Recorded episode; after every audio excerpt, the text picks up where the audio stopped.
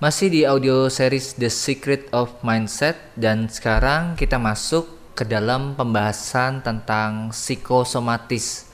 Jadi bagaimana beban pikiran kita masuk dan termanifestasi ke dalam bentuk fisik. Anda bisa mulai mengikuti membaca dari halaman ke-59. Pada dasarnya, pikiran dan tubuh kita adalah suatu kesatuan yang saling mempengaruhi satu sama lain dan itu sudah diketahui sejak ribuan tahun lalu. Bahkan dalam dunia kedokteran, jika Anda kenal Hippocrates, seorang bapak ilmu kedokteran sudah mengaplikasikan pengobatan terintegrasi atau melakukan penyembuhan tidak hanya dari gejala fisik yang muncul, melainkan juga melihat aspek emosional, spiritual, psikologis, dan juga kepribadian seseorang. Pengobatan yang terintegrasi atau holistik biasanya lebih efektif dalam penanganan tidak hanya gejala fisik saja, tapi juga membantu penyelesaian dalam masalah-masalah emosional dan mental. Tubuh kita dan setiap aktivitas di dalamnya adalah bagian dari perwujudan apa yang kita pikirkan atau apa belief system kita. Oleh karena itulah, pikiran bisa sangat mempengaruhi kondisi fisik manusia dan ketika sebuah beban yang padahal bersumber dari pikiran kita, seperti kecemasan, ketakutan, stres, ataupun hal lainnya yang mengganggu, itu sudah mulai dirasakan oleh tubuh kita secara fisik, itulah yang disebut sebagai psikosomatis. Untuk lebih menyederhanakannya, kita mungkin bisa mengingat kembali kondisi di mana kita menjadi tidak nyaman, atau mungkin pikiran kita overload memikirkan banyak hal, stres, panik ataupun cemas dalam sebuah kejadian.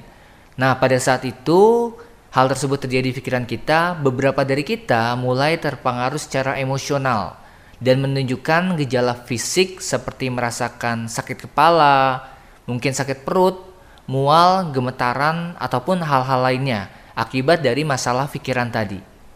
Stres dan kecemasan bisa saja berdampak positif jika kita mampu mengelolanya secara baik itu dapat membuat kita belajar dan menjadi pribadi yang lebih kuat secara mental.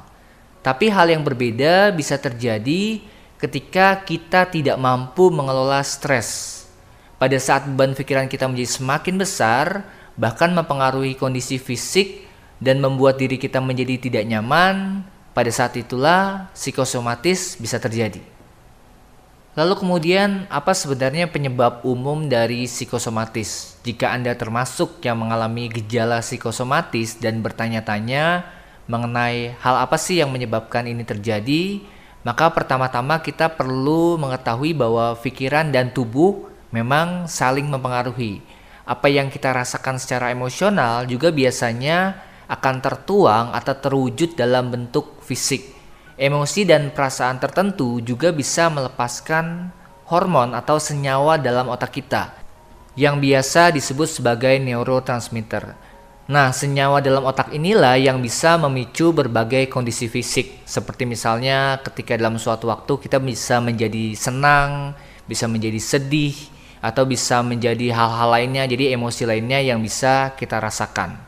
Sebuah psikosomatis juga bisa berubah menjadi habit atau kebiasaan ataupun self defense.